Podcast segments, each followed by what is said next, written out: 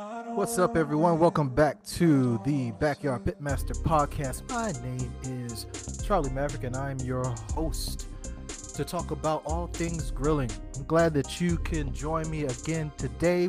We are streaming live on all social platforms plus YouTube.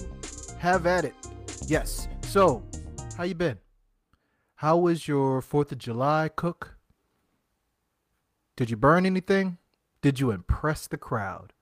I hope you did. I hope you had fun doing it. We had some sketchy weather going on during the 4th of July weekend, but I hope that you were able to get out there, enjoy yourself, get on the grill, put some stuff on there, cook it to perfection, and impress the family and friends.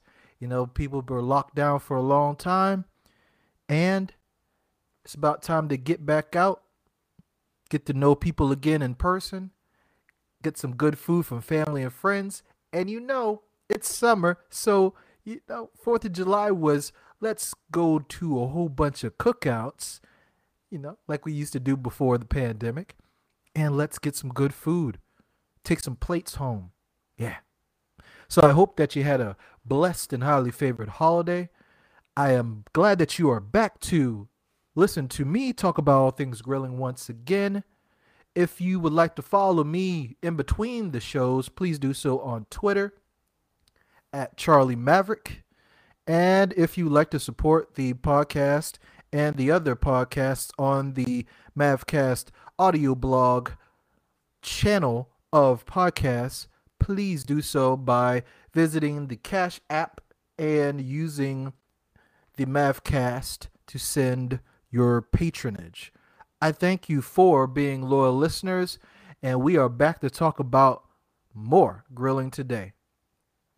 I know it seems like we are in the climate where things are so chaotic, viruses are still out there, but I hope you find something that gives you peace. And you know, grilling is is something that is a distraction that gives you peace. It's it's therapeutic. And then, hey, you get to eat good stuff, right? So, here we go.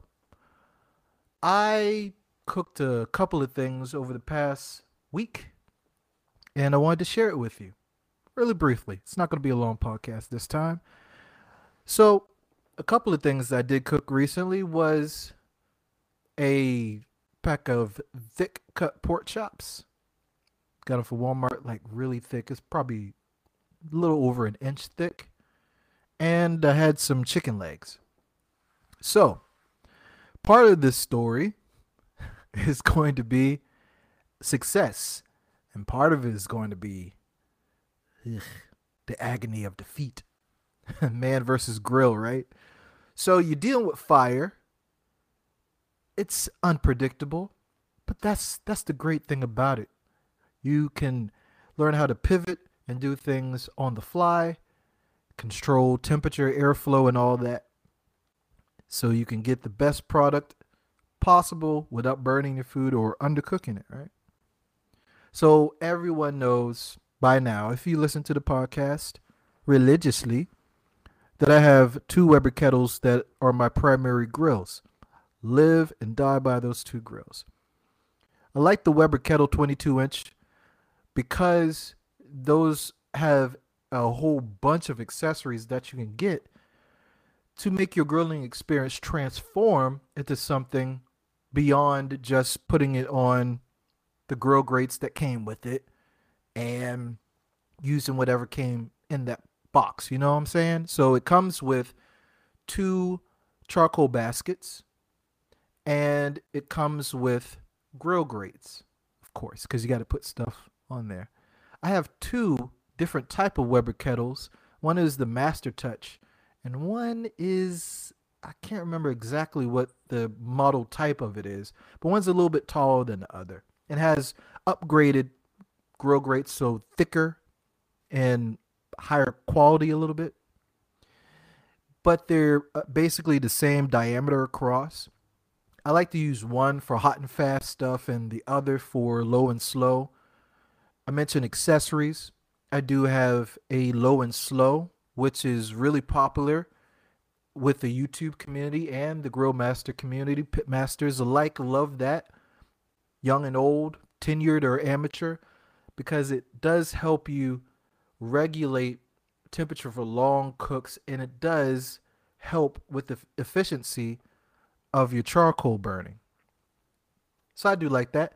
I picked up a couple of raised uh, grates, like warming racks, that you can just put on top of the grill grate that you already have. And that allows you to have a little bit of more distance to the fire. So you can put things like steak, um, corn, chicken on there and put it over the direct fire instead of doing indirect like I usually talk about. And and you can have a little more like a it's not totally like that, but a Santa Maria grill. You kind of want to raise it up from the fire. So what it does is that distance allows you to get a nice kiss of smoke once the the juice drips onto the fire and it pushes the smoke upwards to the meat. And it also lets you get a nice char on there without you having to worry about this burning if you walk away for a minute or so. So I like using those. They come in handy. I got two of them and one slow and sear. So I use one for the hot and fast and one for the low and slow.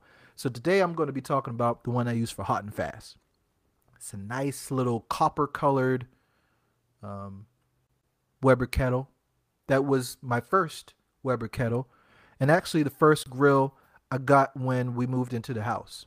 I went through a couple other grills, but this one, yeah, it stands true. And the great thing I like about Weber kettles, they don't cost a lot unless you get the one with like the table attachment and and the propane tank hookup to where it starts your fire for you without having to do other stuff. But you don't need that. You know, you don't need that. I like it because it's low cost in comparison.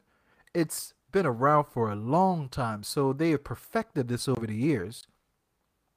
And it's something that you can hand down to someone else in the family once you're done with it, as long as you take care of it. I know people buy grills here and there, and some people think it's an afterthought, or some people go to the other extreme and buy really expensive grills and hoping that they last a long time, like the Big Green Egg. Big Green Egg is great. It's a great grill, but there is a liability with it because if you if it falls over because of some bad weather, I live in the South. Hurricane season is upon us. You just don't know. I mean, the thing is heavy, but you just don't know what would happen. Because a lot of them do come with wheels on it, but unless you have it like set up a certain way, it could fall over and break. The Weber kettles are really nice in the way that they will last forever if you keep them maintained a little bit. And they're easy to clean. They got an ash catcher, just sweep it out, dump the pan, keep going. That's why I like them. And they're versatile, very versatile. So if you're in the market for a new grill or, you know, your first one, try out the Weber kettles. I'm telling you what is great about the Weber kettles that I found, and I had a Kamado grill, kind of like the Big Green Egg, but not the Big Green Egg. I've had an offset smoker back in the day well, I didn't have it. My dad had it. And I, I use a bunch of grills. Gas grills. I don't particularly like those. But this grill is something that not only beginners use, but you will see championship pitmasters in competitions using this grill, this type of grill, this Weber kettle, and win championships with them. What if you want to know how to control temperature, airflow, and regulate the fire and learn how to really understand the science behind the grilling, you know, thing that we call grilling. you get that and once you master I I think once you master a Weber kettle, use it in a different ways, just not putting burgers on the thing. Once you master the airflow and temperature control of the Weber kettle, I think you set yourself up for a win because you would understand how to operate most grills. And I said most grills because offset smokers and pit barrel smokers, I would say barrel smokers because pit barrel is a brand, but barrel smokers are a different monster. They're different. They have similar type of ways to use them, but the way that you control the fire is totally different. So you have to rethink, but expand upon what you've learned from the Weber kettle. Can you buy substitutes for the Weber kettle? Yeah, you could, but just get a Weber kettle, man. I'm not really big into brand names. Not at all. But I will tell you consistently, consistently, consistently. And it's all about consistency if you want to be a pit master. Because you can have some good days or you can have some really shitty days, but you want more of your days to be good days. And I'm going to talk about a mix of that today. you know, I'm not going to promote the Weber brand, but man, I'm telling you, it's something that those those grills always deliver. Always deliver. So today, I talk about that thick cut pork chop and those chicken legs. See, you're like, all right, that's easy stuff, Charlie. Get to some hard stuff. I'll tell you, I will admit to mistakes that I make so you don't have to make them. Okay? I will tell you about a success story first, and then I will end it by telling the failure. Yes. Yes, it is. So, beyond the grilling part, cooking the food, it's all about seasoning, butchering the meat, like cutting it, trimming it up, getting it ready for the grill. And when you do poultry, and both of these are poultry, you want to have it set up so you have it seasoned right. You want to have it dry enough so you get a nice crust on it, but you don't want to get too dry. You know, you want a nice balance and you want to get it on the grill. So let's talk about the thick cut pork chop. This is real easy.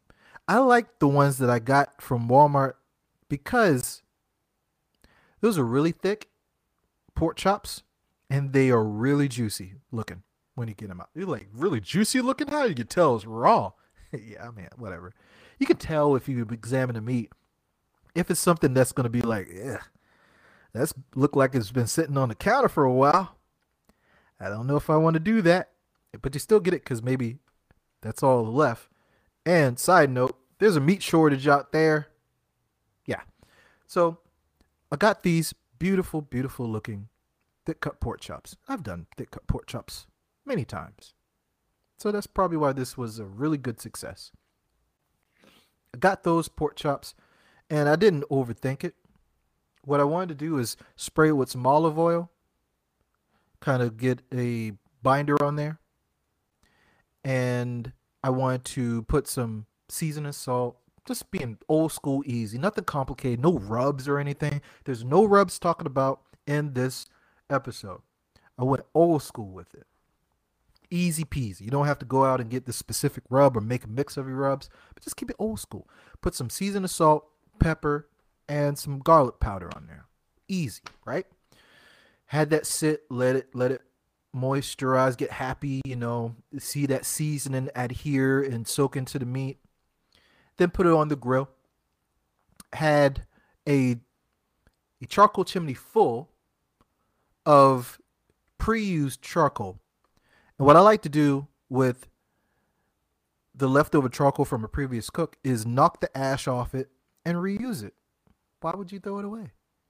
So I filled it up, lit it, let it get nice and hot, dumped it in, and then I put the raised racks on there, both of them. And if you use both of them at the same time, I'll definitely put a link so you can see it on Amazon. If you put both of them on at the same time, face to face, you basically have a whole nother upper layer to your grill. Now, you don't want to get too complex with these and try to, you know, flip stuff like all willy nilly because they do come apart. They don't latch together. but if you put them together, they they go together pretty easily and it looks uniformed. So what I had was the pork chop on the cool side of the grill because what I like to do still with cooking poultry is give myself a safe zone. I always talk about this safe zone. You don't want to get caught slipping and your fire's too hot and you got nowhere to move the meat, right? You want to have a safe zone. So you don't want to overcrowd. You do not want to overcrowd your grill because you're not going to have a safe zone. You got to prepare for that, right? It's a little easier if you have something like an offset smoker. It's not direct flames. You don't have to take it off anything, but that's not for fast, not hot and fast. So what I did is I put it on the cool side just to get a little smoke in it. And I started off with a mix of cherry and hickory, but I quickly removed it because I'm like, I don't know if I really want wood smoke in it today. You don't have to always have wood smoke, but it did soak in a little bit, just a kiss of it. Just just so you know it's there. But it, it's not it's not asking to sit down on the couch and stay for a while. You know what I mean? so go ahead and put that on there and just let that get happy. Then I put the chicken on.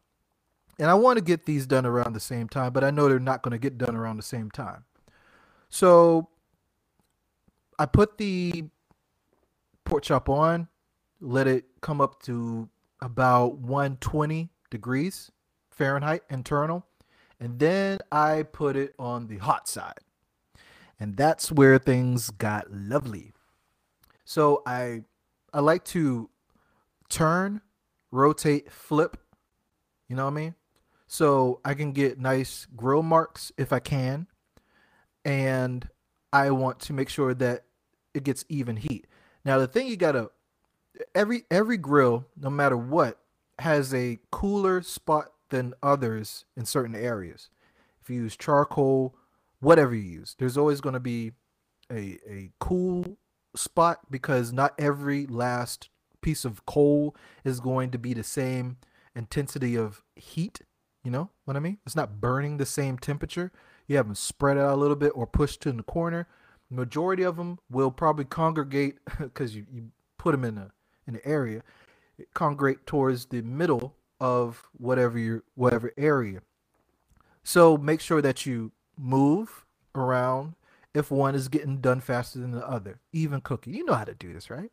So that turned out well. I like how the when you when I put it on over the hot side, but still a little raised from the flame. I was very comfortable with leaving that for a couple of minutes to go inside and get a couple of things else. You know, just just to make sure I'm keeping things going. So, a kiss of smoke from the fire help the taste and get a nice crust on the exterior of the meat.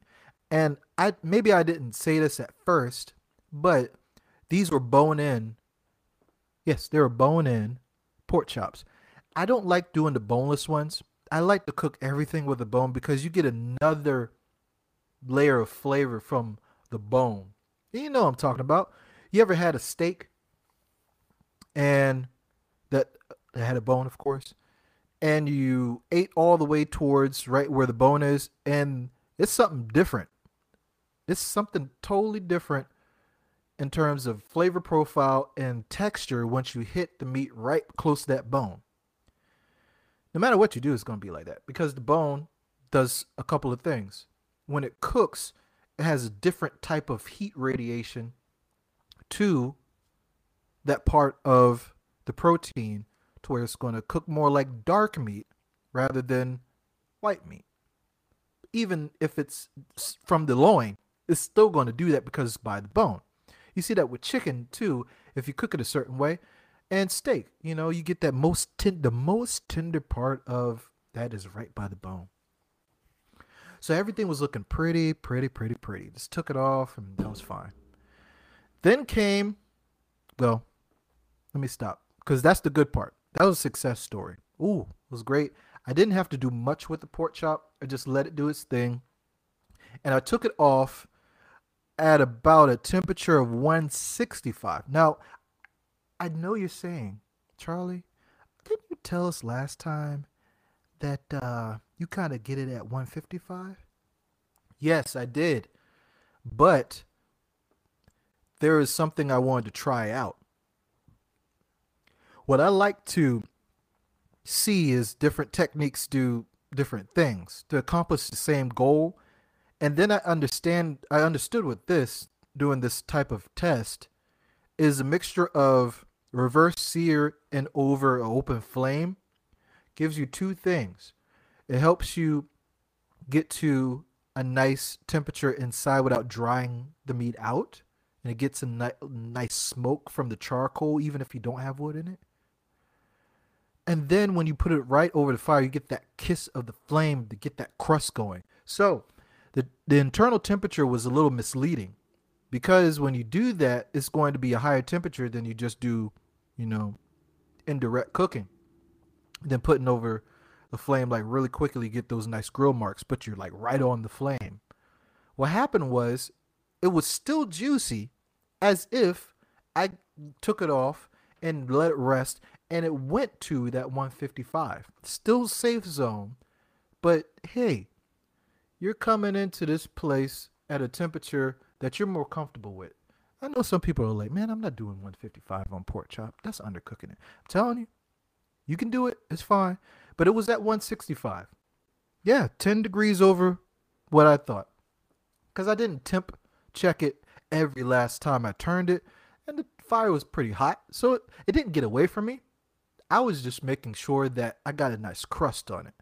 And what, what happened when I put it over the fire is it gave the internal temperature a higher temperature, but it still kept it juicy because every time the flame hit it, bow on the outside. I you like how I do. Hold on, hold on. Do you like how I do the whole special effects? so, but when it hit the flame, and uh, the flame hit it, and you know it kissed off of that uh, the exterior, it kept the interior juicy, even though it was at a higher temp. My wife and I tore those up. That was a success story.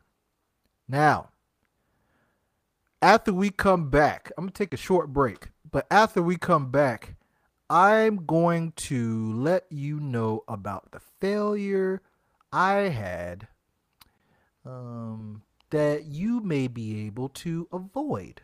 So, hang around a little bit. I'm going to play a little music here if I can find my hip hop background music. And then we'll be back to talk about the failure with the chicken legs. And you're like, chicken legs, man, that's easy. Nah, man. Hey, sometimes we all have bad days. Stay tuned, people. Stay tuned.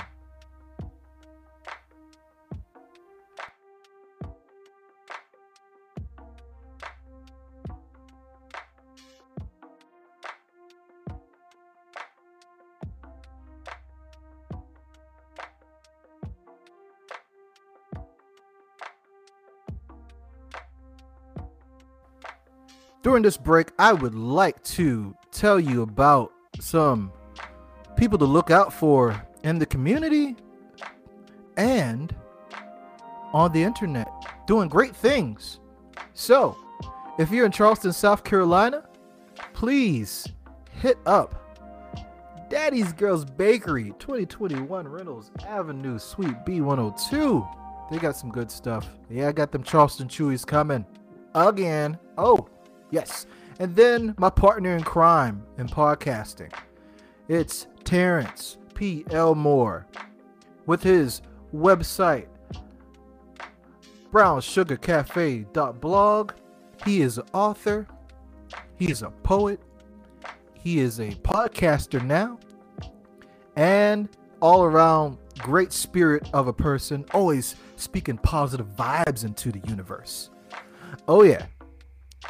If you like to support the podcast channel, please do so using the Cash app and send those patronages to the Mavcast. All right. Oh, I like that. You like that? I like the beat. Yeah. All right, so let's get into it. Let's get into it real quick. coming back into it with the podcast. Thank you for joining me on this live show. How's everybody doing today? All right, so what we talked about so far was uh, thick cut pork chop on the grill. Worked out well, right? it was delicious. I didn't even need any applesauce. Man, if I had some applesauce with that thing, oh, that would have been crazy. I would have been like, man, I gotta get another pack. All right, so now the good stuff's out the way. We get to the bad. I'll try to keep this short. So chicken, you know how to do chicken. All right, so I'm gonna just tell you the mistake that I made. First of all, I wanted to try something out. Normally, what I do with chicken the day before is I do a saltwater bath, or maybe just a brine, maybe salt, pepper, garlic powder, and fill it with water. Let it sit there, get happy, or just salt, maybe some pepper, it, mixture of it, whatever I feel like at the time. So I would have nice flavor throughout the chicken. I do this with any cut of chicken. It doesn't matter, even if we're gonna fry it or gonna grill it. Kind of want that saltwater bath. It just helps it, right? Or you can do some type of buttermilk. You do whatever you want to help, you know, get that chicken tenderized and ready to go on the grill. So, what I did this time was I did a dry brine. So all the salt, none of the water. what I wanted to do is solve for a problem. I had room for improvement to try to get chicken skin crispy. And it's not hard to get chicken skin crispy, but I kind of had it as an afterthought a few times recently. And yeah, I had to fix that because when people eat chicken, even if it's grilled, they like to have the, the as crispy of skin as possible because that's where the flavor is, right? So I did a dry brine, had it sit overnight, a lot of salt. And what I did is I washed it off pretty, pretty well. I washed it off pretty well the next day. When I was about to get it seasoned up and cooked, um, and then what I did was put the same seasoning on the chicken as I did with the pork chop. Yeah. Seemed like a good idea. But what I didn't remember, and what I usually do remember, is if you brine, you got to take into account how much salt was already in contact with the meat before you seasoned it and don't salt it as much as you would usually do if you didn't brine it. So, what happened was you figure out what happened. It was too salty. Now, the good part is when I put it on the grill, and chicken legs are easy to cook. it's not rocket science. It's, it's, I mean, it's not hard stuff when when you put it on, I, I put it on indirect because I wanted to get to a certain temperature before I put it on the direct fire. I like to do that, and I like to have my safe zone. And I was actually getting some corn on the cob ready to put on after that that I smoked earlier in the week. I like to use my corn twice cooked. You know, I like to have it in the husk, smoke it while I'm doing some other stuff on the grill, and then unshuck it, season it up, and then put it back on direct fire. So twice cooked corn on the cob. Man, that was great. But back to the chicken. Um, so the chicken took longer than the pork chop only because I wanted to get this crispy skin. And I'll tell you a secret to crispy skin. So you don't have to really worry about things. And what could diminish the crispiness of your skin of the chicken when you're on the grill? So remember I said that I sprayed olive oil on the pork chop? Well, I did the same thing with the chicken with the same seasoning stuff. And um, I sprayed it throughout the cook. So even when it was, you know, not ready to put on the direct flame, I still sprayed it. And what you do with spraying with oil, you could do any oil that can kind of take you know, the temperature, and it's kind of like a neutral oil. Doesn't overpower you. Can't taste the oil. What it does is it gives that skin the ability to kind of like air fry a little bit. And when I say air fry, I mean I, I do literally mean air fry because once you put it in that heat environment, it's just like putting it in an air fryer in a way because it's just circulation of air at a high temperature. And you want to cook it, you want to have your vents all the way open, the top one, the bottom one, all the way, so you can have a high heat on one side of the grill. Because on the cool side, it's going to be about maybe 100 to 150 degrees lower in temperature because it's not over the direct flame. Yep. So it was still getting crispy, crispy, crispy, crispy, crispy. Down like I got to put some sauce on it. Now sauce, sauce will compromise the crispiness of the skin unless, unless you put it over the direct flame a little bit, and then keep spraying it. Okay? Just keep spraying it. Now, how I correlated to do this, and I used to do this all the time, but I kind of got away from it, and that was my fault. Is um, when I use my air turkey fryer, big fryer that you know, oilless turkey fryer, I spray the hell out of that thing, and you can't tell that it didn't come out the grease. So I wanted that same thing. So I put the sauce on. I'm like, yeah, you know, I what there's two things I, I want to avoid once I put this on the direct flame is I want to I want to crisp up the skin, even though the sauce is on there, but I don't want the sauce to burn, you know, because it has sugar in it. And it was just, it was um, honey barbecue sauce, no no extravagant mix, honey old school, just typical stuff, you know, sweet baby Ray's, honey barbecue sauce. Put it on there, kept, you know, layering, painting, painting, painting along the way before I put it on the fire. But I wanted to put some more spray on there but right before I put it on the direct flame, so it does do two things.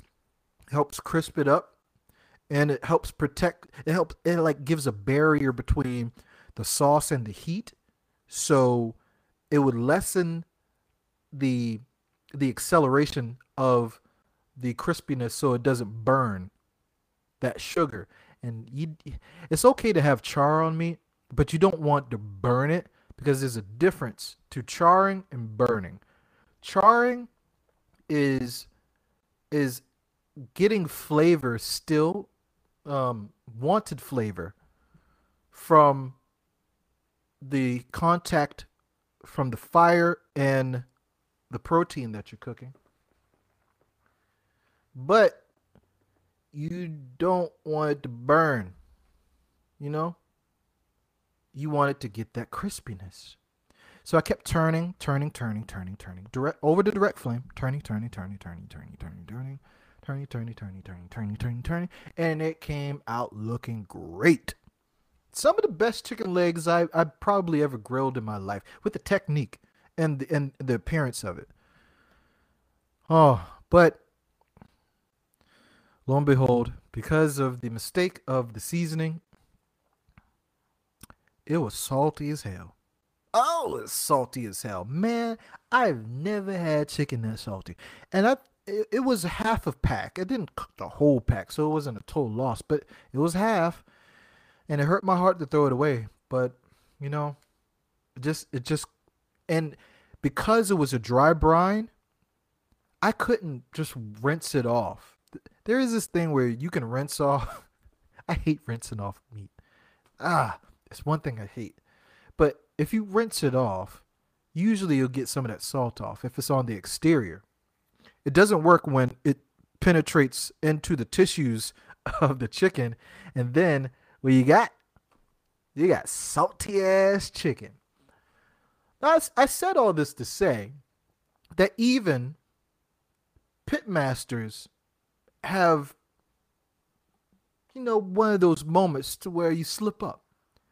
And that's humility. I know you you hear about all these guys talk about the good stuff that they did.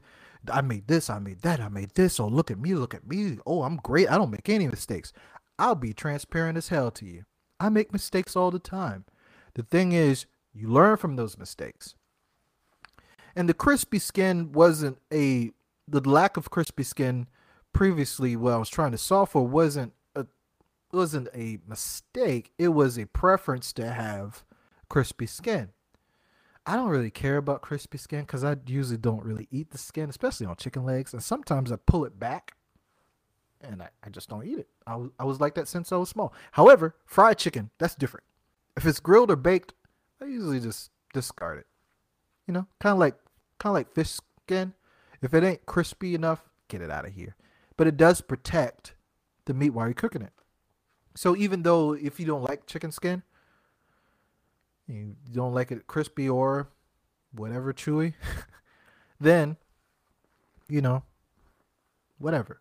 Now, I will tell you this because during a couple of other other cooks, I did realize that certain type of wood and the length of time that you cook with wood on top of the coals will make the I mean, there's no coming back from a certain stage of when that smoke gets into the skin and it just turns to rubber and it's never coming back. The wood that I definitely will not use if I do want crispy skin is post oak. I love post oak. I love the flavor it gives. However, it it it makes the skin really rubbery. My go-to wood of choice is cherry. I did have cherry in there when I did the other stuff, but it was more post oak than that. Hickory doesn't do so bad with that. It, it gives you a chance to get it crispy again. Pecan, pecan, not pecan, but pecan also gives you a way to get back to the crispiness. But yeah, it's just one of those things you got to watch out for. But I will tell you, I will tell you, people make mistakes all the time. You just got to pivot from it. As long as you don't burn or undercook the food, at least you know you got room for improvement. Even sometimes we burn the food. You never know if you're in the middle of something, you get a bad phone call or important phone call, or somebody comes to the door, and you're like, man, I didn't invite nobody. I didn't know anybody was coming through. You know, or, you know, the neighbor or mailman was like, hey, I need you to sign for something. You walked away long enough to have things go to shit. So I would, with that, with that, have a safe zone. All right. So how's that for a couple of a success story and a goddamn failure? It's one of those things. I'm not ashamed to say I, I effed up the chicken man, there was a couple of pieces I probably could have ate through, and it was fine. But nah, you know, I don't want to get like high blood pressure and all this high sodium and all this. Ah, it's just like ah, I could have used it in something else and just boil like cut up the meat because I do that a lot. If I don't eat the meat by itself, I usually cut it up and put it in something else. I could have did that, but I'm like, nah, I don't think there's anything that I needed to cook um, in a, you know, like today, tomorrow, whatever, that involves me putting those chickens in there. I usually try to do that when I know we're not going to finish eating the chicken and I don't want to really freeze it, but I don't want to throw it away. But it's right at that day to where, all right, we, we got to make a decision. Is this going to get thrown out or not? Then I'll put it in something else. I might stir fry eggs, you never know what I'm gonna make. but yeah, um, it was point of no return, man. It's point of no return. is one of them things. Just one of those things. So with that, that's that's all we got today. I'm glad that you were able to join me so you can hear uh, success and fail all in the uh, in the same breath. but if you would like to come on the podcast and talk about how much you like grilling, come on and do it. I promise I won't make you share video. If you want, you can do that. I'm not going to get on there. But I want you to feel free to come on and express your love for grilling. Ask me questions. You can teach me something. I'm, I learn every, I learn stuff every day. I'm the type of person that I'll watch a YouTube video before, during, and after I'm grilling just just tighten up the skills. There's always some techniques out there that I'm willing to at least research. A lot of them I won't do, but have an open mind. You can learn something from a, a, seasoned pitmaster, and I put this on Twitter, a seasoned pitmaster, a competition pitmaster, can always learn something new. A backyard pitmaster can definitely learn something new. I thank you for joining me today, and I hope you are blessed, highly favored. You guys stay safe out there because it's still virus, but make sure you got that fire going and that meat tastes good. All right, later. Thank you for listening. This is the Mavcast audio blog, and this is the presentation of Backyard Pitmaster Podcast. I'll let you boy.